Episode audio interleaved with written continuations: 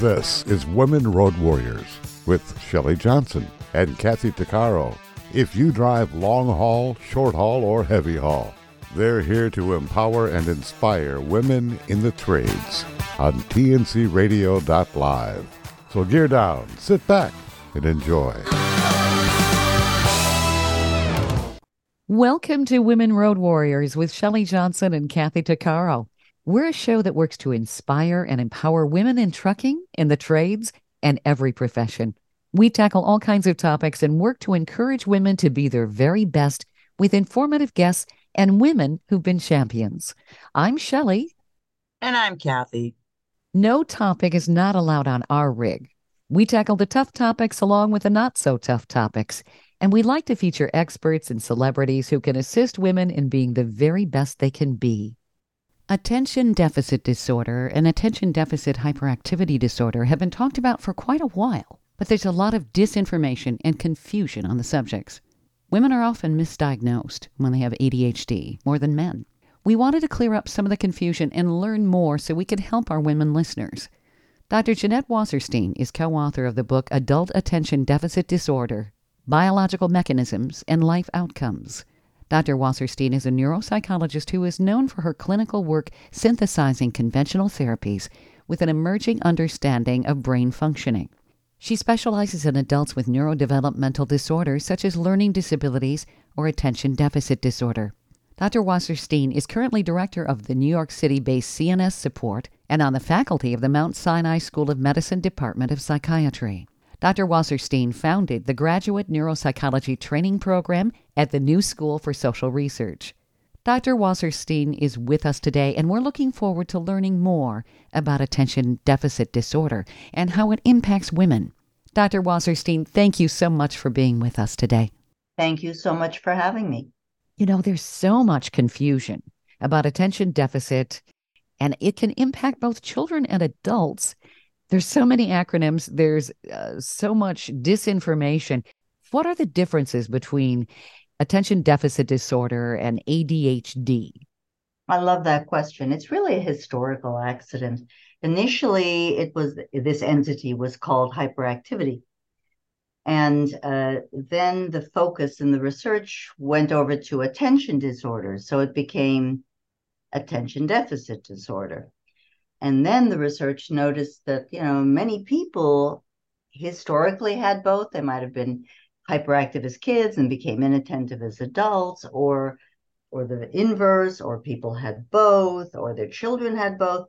So they got collapsed into attention deficit disorder, uh, attention deficit hyperactivity disordered, predominantly inattentive presentation, predominantly hyperactive impulsive presentation, or combined. So basically, that's a long-winded answer saying they're they're the same, and okay. it what we're looking at varies with the person over time. So, how does all of this manifest? What are the symptoms? Okay, the core symptoms um, are uh, hyperactivity, impulsivity, and inattention. That's like the triad. Um, and then there are like 14, I believe it is, examples of those manifestations. Um, so you see people, they might be spacey, they might be slow, they might be looking out the window, they may like be off in the cloud in the days, um, or they may be you know they can't sit still they make noise all the time they do things impulsively um, or both in mixes. So I would describe the inattentive pit profile, the hyperactive profile, and the combined profile. So there's different manifestations. That's why it's ADHD and then primary one or the other. Okay. So do people really know what causes this? Is it genetic or is it something that can maybe not happen in childhood, but it can manifest in adulthood?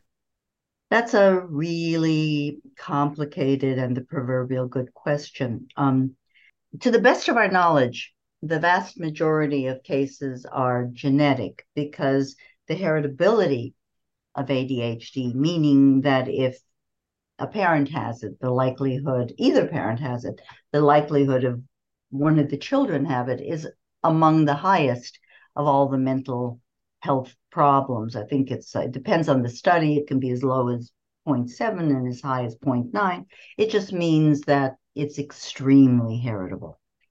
Um, and when they've done genetic research, it's not just one gene. There's a, a, number of genes, a multiplicity of genes that have been related to what is ultimately diagnosed as ADHD.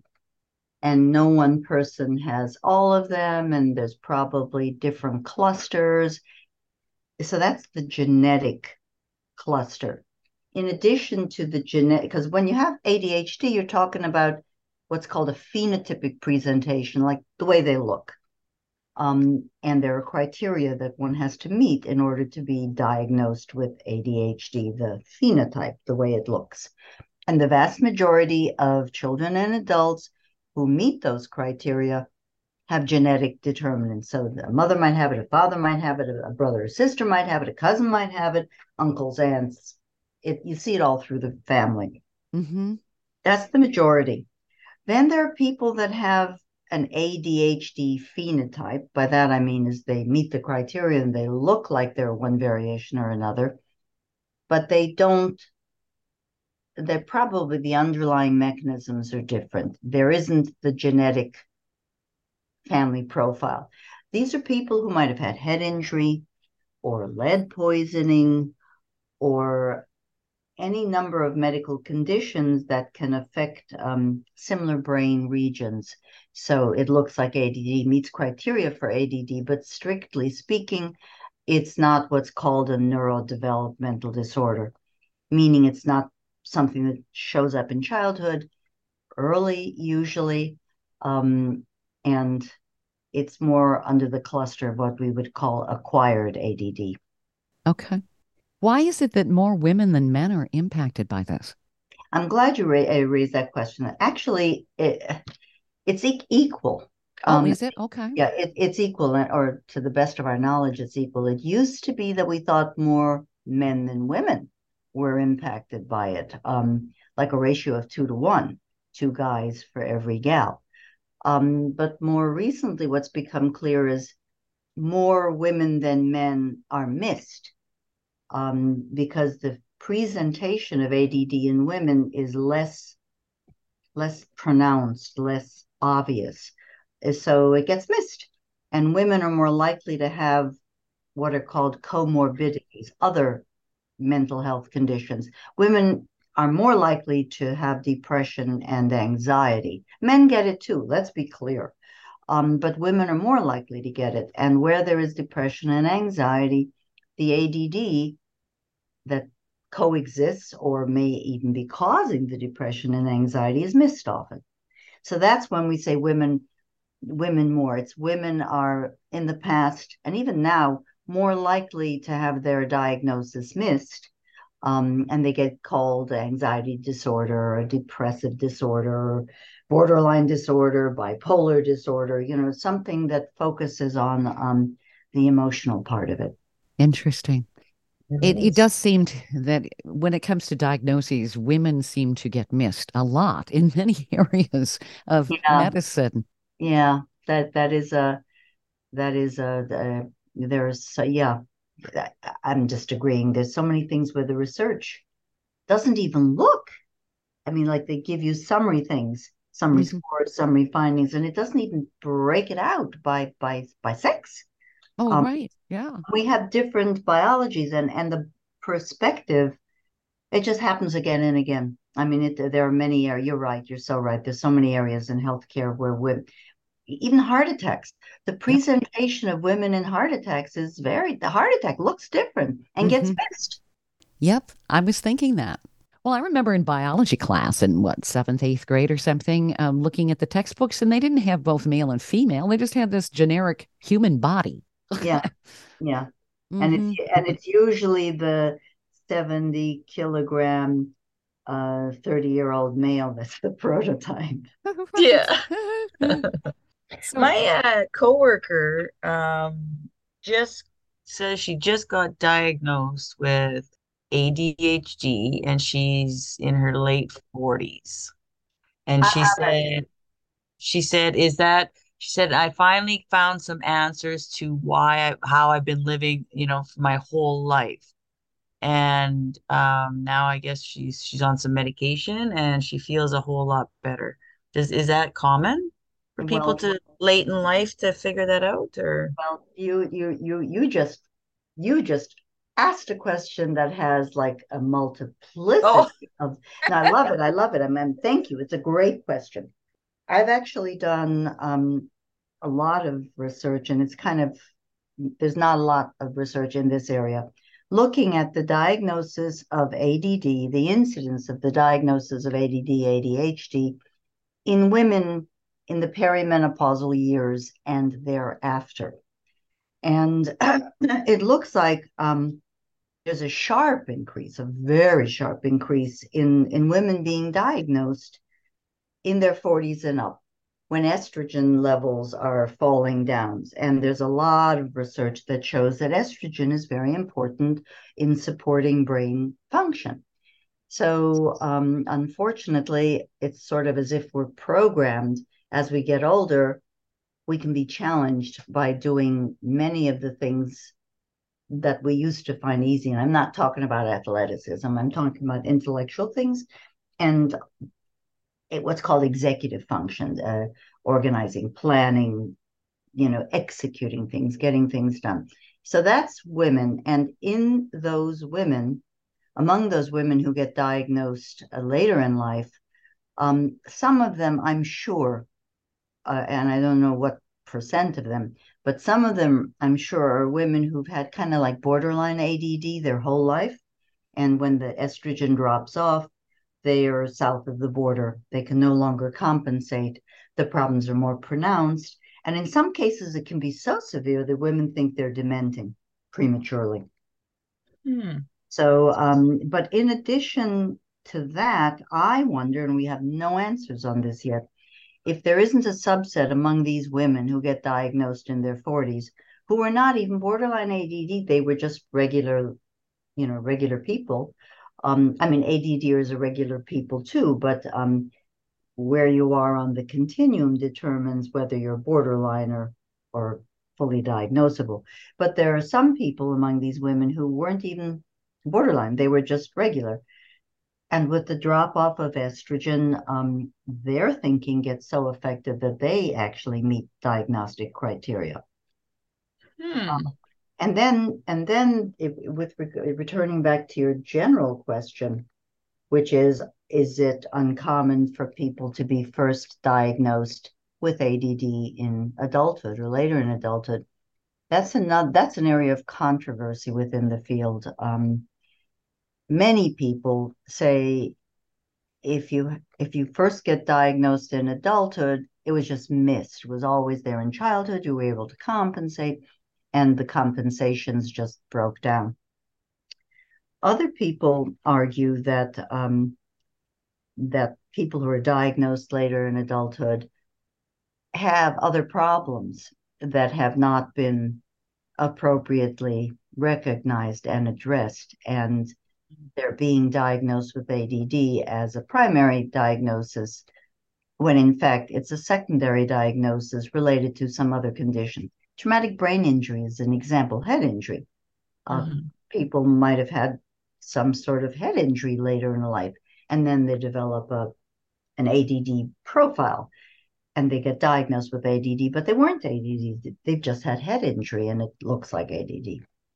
So Hmm. it's an area of controversy where there is such a thing as adult onset ADD. Given the strong genetic findings and literature, it's very unlikely that it's first manifesting, you know, in your 40s for any other reason. But in the subset where we're dealing with women, an estrogen drop off, um, that may be a subset of what we call adult ADD, adult onset ADD. I'm, make, I'm making a distinction between adult ADD versus adult onset ADD. Okay. They're, they're different. Stay tuned for more of Women Road Warriors coming up. Industry movement Trucking Moves America Forward is telling the story of the industry, our safety champions, the women of trucking, independent contractors, the next generation of truckers, and more. Help us promote the best of our industry. Share your story and what you love about trucking. Share images of a moment you're proud of. And join us on social media. Learn more at truckingmovesamerica.com. Welcome back to Women Road Warriors with Shelley Johnson and Kathy Tuccaro. We're talking with Dr. Jeanette Wasserstein, a prominent faculty member from the Mount Sinai School of Medicine Department of Psychiatry. We're exploring attention deficit disorder and how it manifests in women. As she said, more women are often diagnosed with this condition in their 40s and later, when estrogen levels begin to drop. The worsening or onset of ADD at that time just adds to the difficulties women experience when they're having fluctuating hormones. So, Dr. Wasserstein, how do women compensate for that uh, with a drop off in estrogen? How do they take control? Yeah, that's a very good question. Uh, in in again, there's very little science to guide us, but in in our data, which was a survey of 3,000 women over 40, 80% of whom had been diagnosed with ADD. And of those 80%, probably 60% of them had been diagnosed with ADD in their 40s and up. Anyway, among them, a substantial percentage had tried hormone replacement therapy. And among those who had tried hormone replacement therapy, by that I mean is getting estrogen artificially, about a third or half of them found it helpful. So that's one path which is um, worth considering and in the long term may end up being the preferential path, although there's always a concern about increasing the risk of um, some forms of cancer. Mm-hmm. But there's been some research recently that says it doesn't increase the likelihood of breast cancer overall. There are a subset of pe- women who are sensitive to estrogen and who do develop breast cancer, if they have breast cancer that's estrogen sensitive, they should not go on, on estrogen. But I think for the majority, that is one thing that can be done. So early on, if you're kind of perimenopausal and you're getting symptoms that say, what am I, am I dementing or am I developing ADD? It may be worth considering hormone replacement therapy, but you got to monitor for uh, for you know your your health and in in the risk things. Um, mm-hmm. There's also some research that suggests that hormone replacement can help prevent Alzheimer's because uh, women get more Alzheimer's than men. It's another one of those yeah. female areas.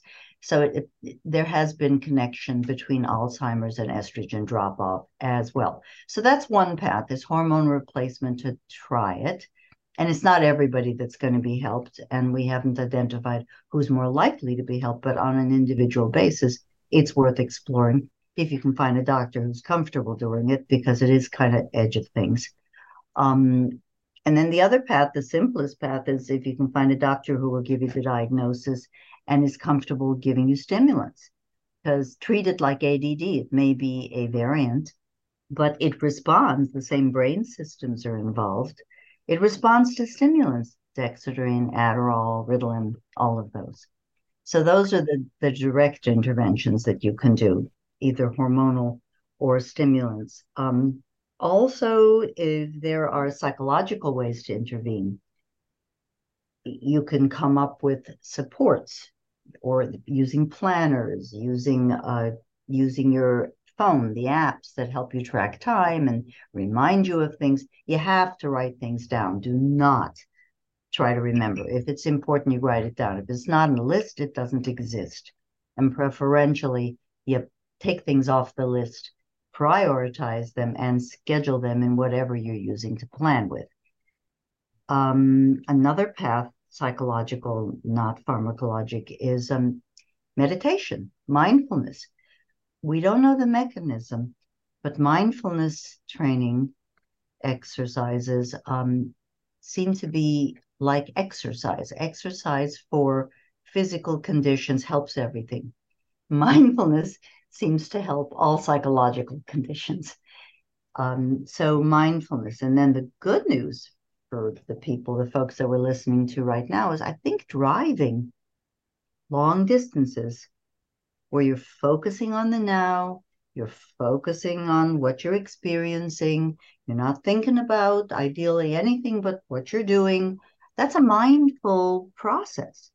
So you may actually be inadvertently engaging in mindfulness when you do your job, which is really cool. so yeah, it's a good way to frame it um, in your mind. So there's a benefit there. Yeah, I think so. I think mm-hmm. I mean I'm not giving you science for that. This is just mm-hmm. like I like to garden, and I think gardening oh, is very gardening is such therapy. Oh, it, it really is. It, it, honestly, it's my saving grace. I yep. love gardening. Well, there you mm-hmm, have it. I yeah, well, there you have it. It's a mindfulness exercise. So you can read books about mindfulness or see YouTubes about mindfulness, and they'll they'll make it sound more difficult than it actually is. It's about immersing yourself in the now, trying not to be judgmental, and experiencing it, not thinking of other things, but rather focusing on the now. So mindfulness has been found to be very helpful in the management of ADD symptoms. So we have what's called cognitive supports, or some people like to call it CBT for ADD. Um, that's organizing, planning, using time management techniques, um, and then mindfulness and exercise is very good. Mm-hmm. And then just general healthy living is good. Are you seeing more of an increase in ADHD with the social media, the, the electronic devices everybody's hooked into? They're not being mindful at all it's almost like the tempo of society has gotten so much faster. It doesn't seem like anyone's focused on the here and now. Yeah, and they can't and they can't uh, stay with anything for all that long because mm-hmm. yeah. it's like Instagram. It's always moving. Facebook, you're always scrolling. Um, I don't know. I mean, I think it's a tempting to say that might be the case, and who knows? It might be the case. But to my knowledge, there there isn't any science that tells us unequivocally, or even not so unequivocally, that tells us that there's an increased incidence. What there is, it's been an increased incidence of the diagnosis of ADD with telemedicine, um, you know, during the pandemic. But I don't know what that means. Nobody really knows what that means either. It could be people are more able to access doctors at a distance, or um, the COVID made people more focused on what their inner life was like. I don't know, but that that I can tell you there there has been an increase in the diagnosis with telemedicine. What are you the symptoms? Something, oh, oh I'm ahead, sorry. Kathy. Go you ahead, mentioned Kathy. something earlier that's been really um, I wanted to talk about is Ritalin. Now, decades ago, I was a teacher's assistant, and almost every other child in that school was on Ritalin. Now, is that, um, I find that parenting nowadays is not the same as when we grew up. And um, I find people are, or parents are so quick to automatically say, well, oh, their child is their, you know, they're hyperactive or they're this or they're that. But the, because there's, um, how would I put this? They, they, were so, people are so distracted that they don't have the time that they used to have, you know, like kids go play outside or, or do whatever. Um, so that the immediate fix is here. Uh, my child has this, this, this symptoms, and this is that, and put them on some medication. And but in reality, it's a much bigger, more social, personal problem at home. Do you know what I mean? Yeah.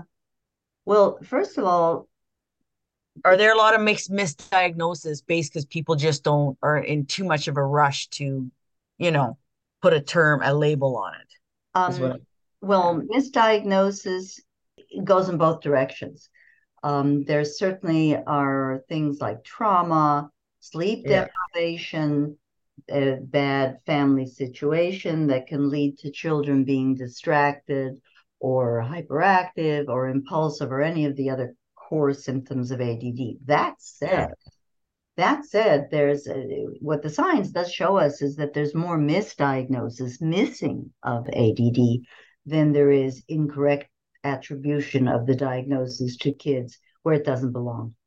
So, mm. when they look at it, um, and even you know, even your memory of like every other kid was on stimulants and diagnosed with ADD, the actual number is much lower. I mean, I think it's about five to 10% of kids are diagnosed.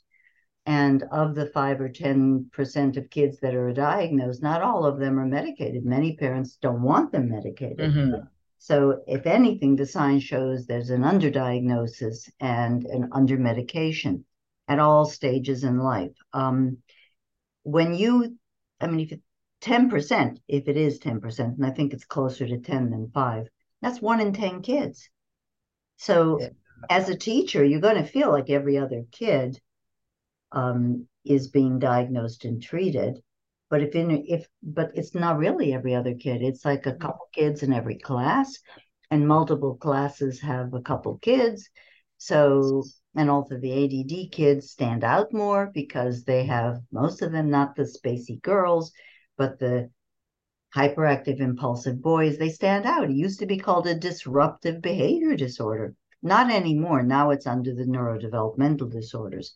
But because the little boys who were, remember, it started off as hyperactive. Yeah. Diagnostically.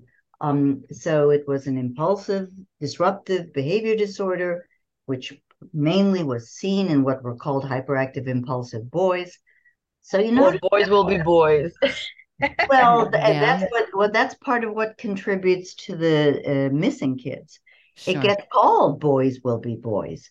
Um, yeah you know so like i said the science shows that more often than not it's missed not not not inappropriately diagnosed um, and like i said your memory is because this the base rate is pretty high in other words there's there's a lot of add anyway 10% 5 to 10% so if you have a, you know you're going to notice those hyperactive yeah. more and they'll be in your mind even though they might actually not be that many and it's very sad when when it gets missed. And it's mm-hmm. also very sad when a kid gets called ADD when in fact they're traumatized at home. They're yeah.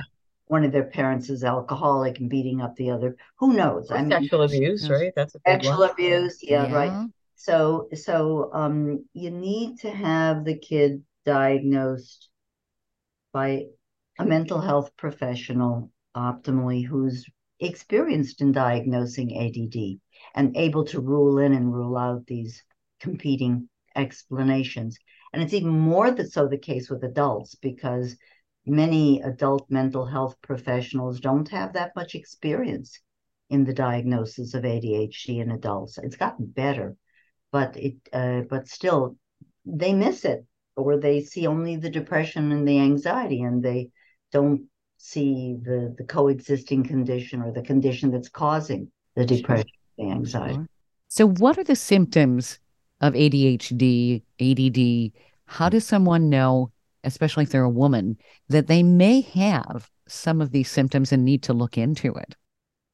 Well, I think the thing in, in adults, the most common symptoms are poor time management, poor planning, um, problems with relationships, poor emotional regulation, and then, in addition, they can't do detail work they, unless they're extremely interested in it. They can't focus on things for a long time. Often associated with this is uh, work problems um, and uh, relationship problems.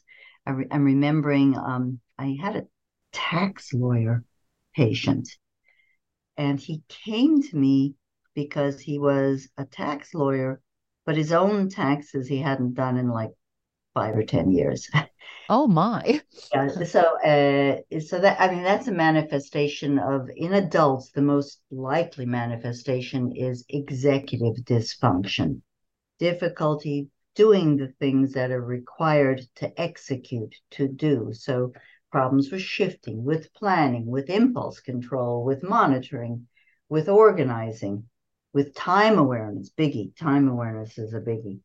Um, so executive function problems are, are big manifestation, raise a question. If you really dis and if it's gotten worse with the perimenopause, I would definitely think about it.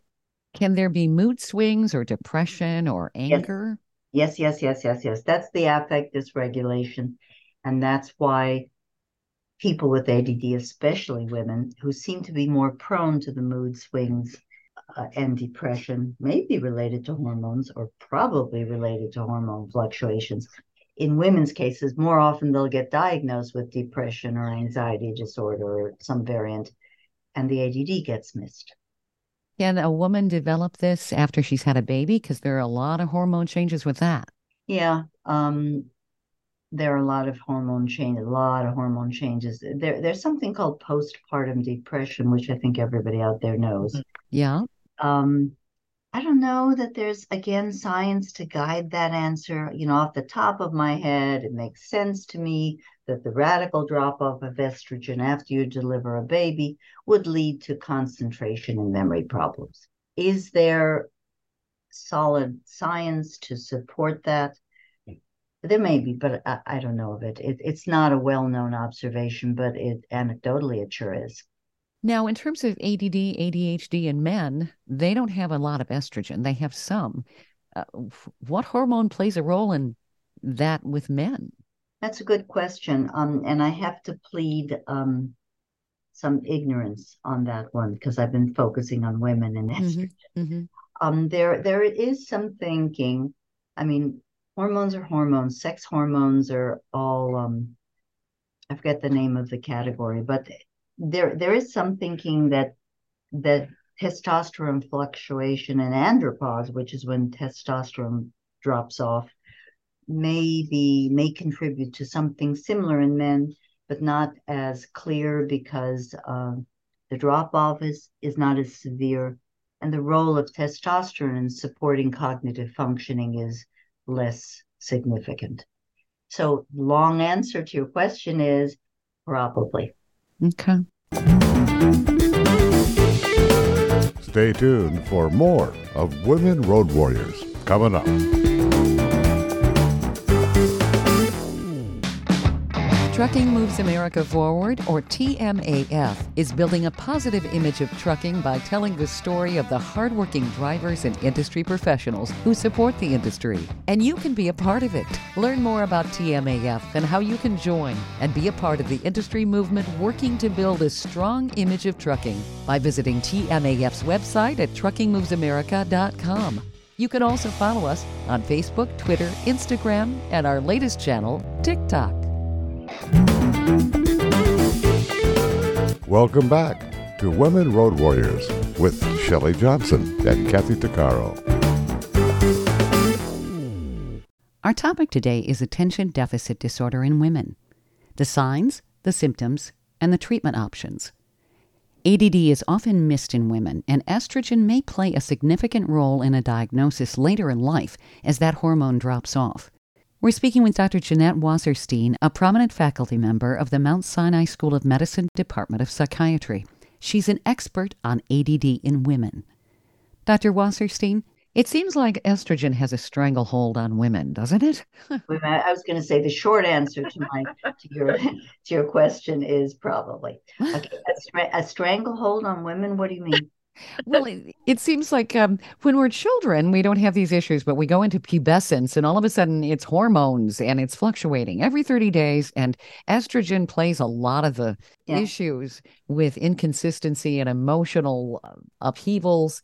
Uh, it, it, seems like we're kind of under estrogen's control. And then when it drops off, it, then we have more issues. It's kind of stinks. It's unfair. It is. it really is it, it's I, I, mean one one of the positive things is if we have a stroke, we're more likely to recover functions, and our brain organization is what's called more diffuse.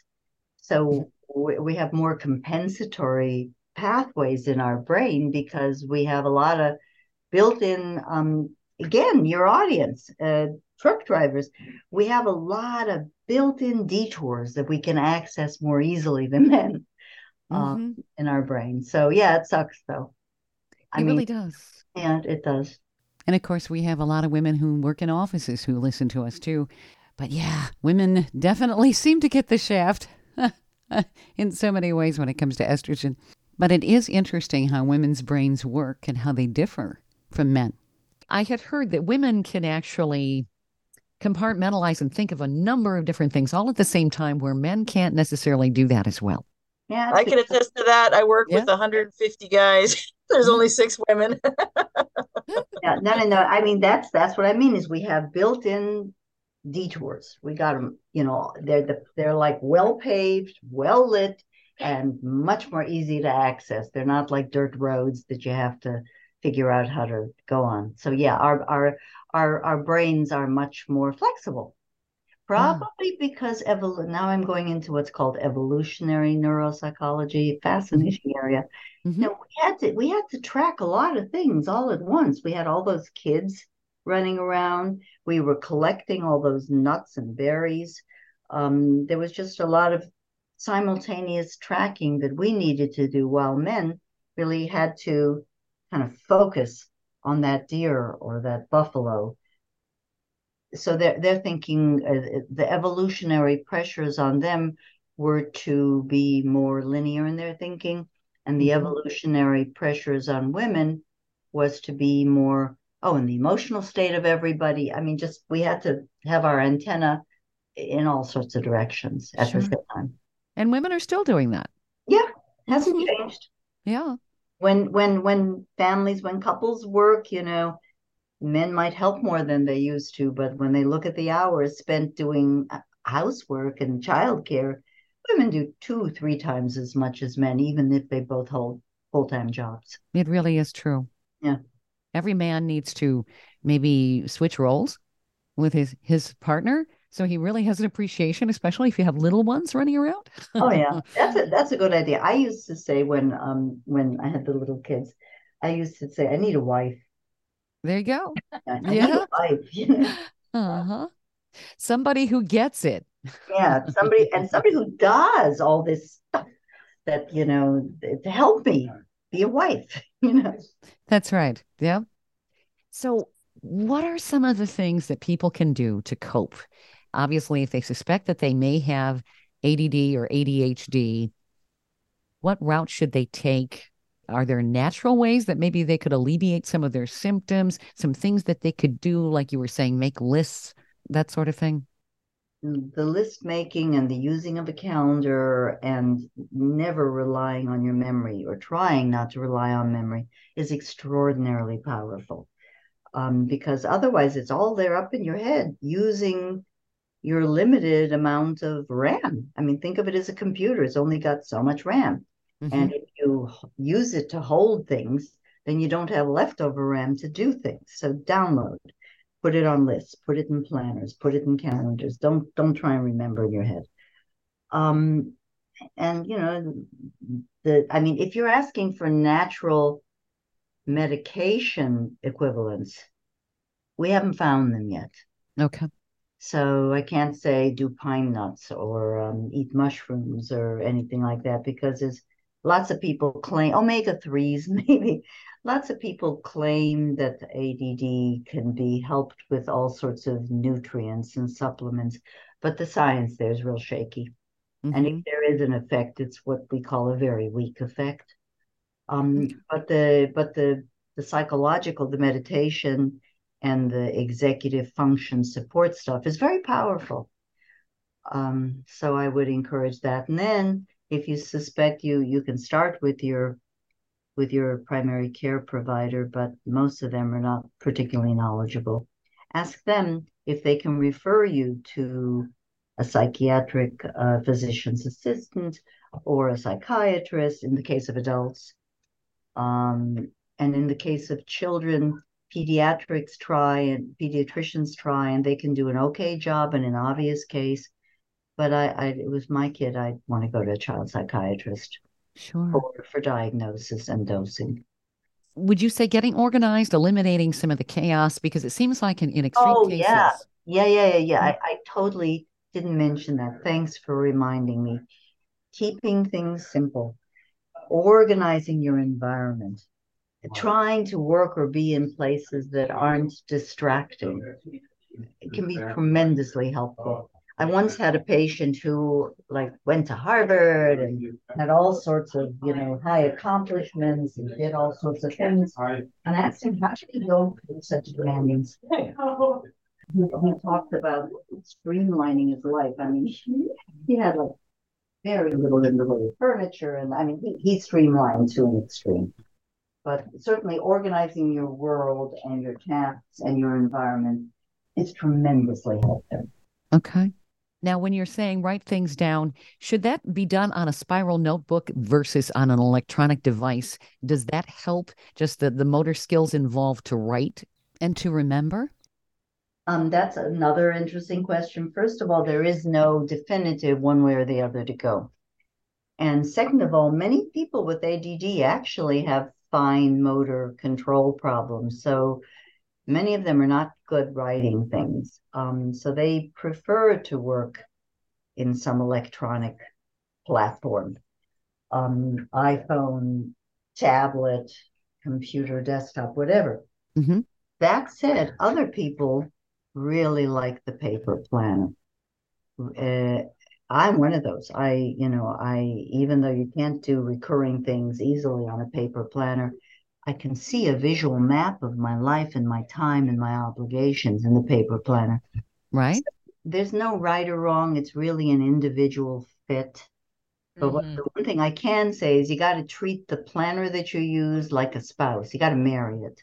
You can get divorced later on once you and and you see it isn't working, but um, you really got to make a commitment because if you try to write some things down and put other things in your planner, electronic planner, you, you double book, you lose things, they get lost. So it's got to be one or the other. Sure. Makes sense. Yeah. So essentially try to regain control of your life. That can help. And like you said, meditation, that makes total sense because you're creating some relaxation there. What if someone is manifesting almost what seems like manic depressive behavior where they're angry and are, are there things that they should avoid because it, it almost becomes a vicious cycle doesn't it in in some cases Well, I think if somebody is having serious problems re- regulating their emotions, Mhm, they should see a mental health professional. mhm. and have it evaluated and treated. Why why try to do, you know, it's sort of if you're having a heart attack, why, you know, ignore it? it it's big. If you're having that kind of problem, you, Sure. you want the help of a professional. Stay tuned for more of Women Road Warriors coming up.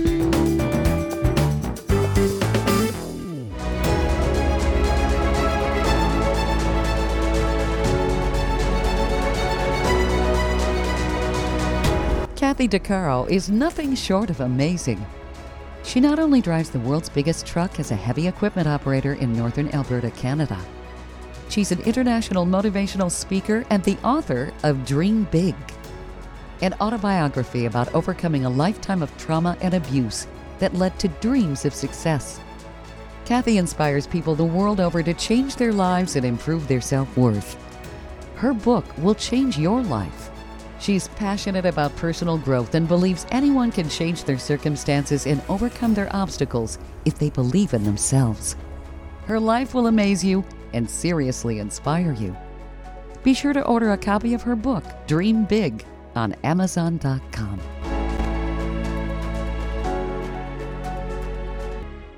Industry movement Trucking Moves America Forward is telling the story of the industry. Our safety champions, the women of trucking, independent contractors, the next generation of truckers, and more. Help us promote the best of our industry. Share your story and what you love about trucking. Share images of a moment you're proud of. And join us on social media. Learn more at truckingmovesamerica.com. Welcome back to Women Road Warriors with Shelley Johnson and Kathy Tuccaro. We're talking with nationally renowned expert on ADD in women, Dr. Jeanette Wasserstein, who's been explaining attention deficit disorder and ways women can bring it under control. Dr. Wasserstein, are there things like alcohol, um, A lot of people smoke pot today. Is that something that they should avoid if they have ADD or ADHD? Um, just wondering if some of these things can aggravate. Well, uh, grass is really bad for young adults and teenagers in brain development. Mm-hmm. So, despite the fact that those are probably the people that are doing it the most, that should be avoided. In adults, all these things is a matter of um, amount. You know, social smoking and social drinking in moderation, and what constitutes moderation is always the question. That's okay. Um, so it's not like there's no differential applicability. In other words, ADDers as a group or these rule, whatever you do for a non-ADD person regarding alcohol and and other recreational substances, uh, would apply. It's not specific to ADD. Okay, because it does seem sometimes with people with ADHD or ADD, they can almost be obsessive compulsive, can't they? To take things to an extreme. Well, yeah, there's all sorts of variations, and actually, those that have the OCD, the obsessive compulsive features, function better in the world because it helps them compensate for the underlying organizational challenges and attention challenges. Um, so I'm I'm not sure I get your question there though. Does that relate to the liquor or the drugs? No, I was just wondering if somebody is obsessive if they would take it to an extreme. If they found that, say, alcohol or something like that makes them focus better, uh, calms them down, they'll just take it to an extreme. And then, of course, then they have another problem because they have an addiction. Yeah, I, ha- I haven't seen that where people's okay. obsessiveness leads them to drink excessively or do anything like that. People who, you know, people do treat their emotional problems with one or the other, but I haven't seen um, I, I haven't seen OCD necessarily lead to more drinking. Actually, that's kind of, I would say, it's just not a usual path. Okay. And people with ADD or ADHD aren't necessarily prone to addictive behavior. Oh, yeah, they they are. Um, oh, they are. Okay, that that's I think what I was trying to get to. Yeah. Oh yeah, they they definitely are, but just not the OCD subset, or not not more likely. Okay. Okay. Yeah. No, as a group, ADDers are more like because it's an impulse control problem. Okay. So, or for whatever reason, they as a group they are more likely, much more likely to have substance abuse problems. But the interesting thing is when they follow children, those who were medicated versus those who were not medicated, the ones who were medicated are much less likely to do substance abuse.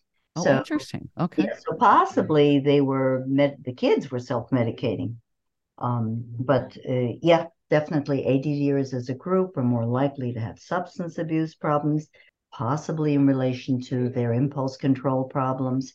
But as a group, medication helps people be less likely to abuse substances. Where do people find more information? Where do they find your book? Called Adult Attention Deficit Disorder Biological Mechanisms and Life Outcomes. Oh, my book at this point is uh, you can get it on Amazon, but it, it was one of the first books about adult ADD, but it came out in 2001, so it's like really dated. A more a more current book, all of this you can get on Amazon. A more current book is oh dear, a book that I wrote with Mary Solanto. Yes, that book's called Cognitive Behavioral Therapy for Adult ADHD Targeting Executive Dysfunction. That sounds really interesting. Okay, so that book is, is, does a nice summary of current thinking of ADD. Um, Solanto is the principal author, Mary Solanto. If you if you Google or put in Solanto or even my name, frankly, into into Amazon, you'll you'll you'll find it. Those are two good books. But if you, also another excellent resource is if you go to CHADD, just chadd.org. It stands for Children and Adult with Attention Deficit Disorder. They have tons of resources that are free uh, that you can right then and there, you know, download and read. So, can people reach out to you as well? Sure, absolutely. They, probably the easiest thing would be if they dropped me an email and then I can respond to their email. Depends. And if it's a short thing, I could maybe just answer it on the email. If they want to talk to me at length, they can still reach out by email, leave their phone number, and then we could coordinate something. Did you want to give that information so people can write that down or? Sure. It's my name, Jeanette, J E A N E T T E dot Wasserstein, my last name, W A S S E R S T E I N at gmail.com. So Jeanette.wasserstein at gmail.com. Only one N. Terrific. This has been marvelous. You are a wealth of information, Dr. Oh. Wasserstein. So informative. I really appreciate it. You've been listening to Women Road Warriors with Shelley Johnson and Kathy Tuccaro. If you want to be a guest on the show or have a topic or feedback, email us at info at tncradio.live.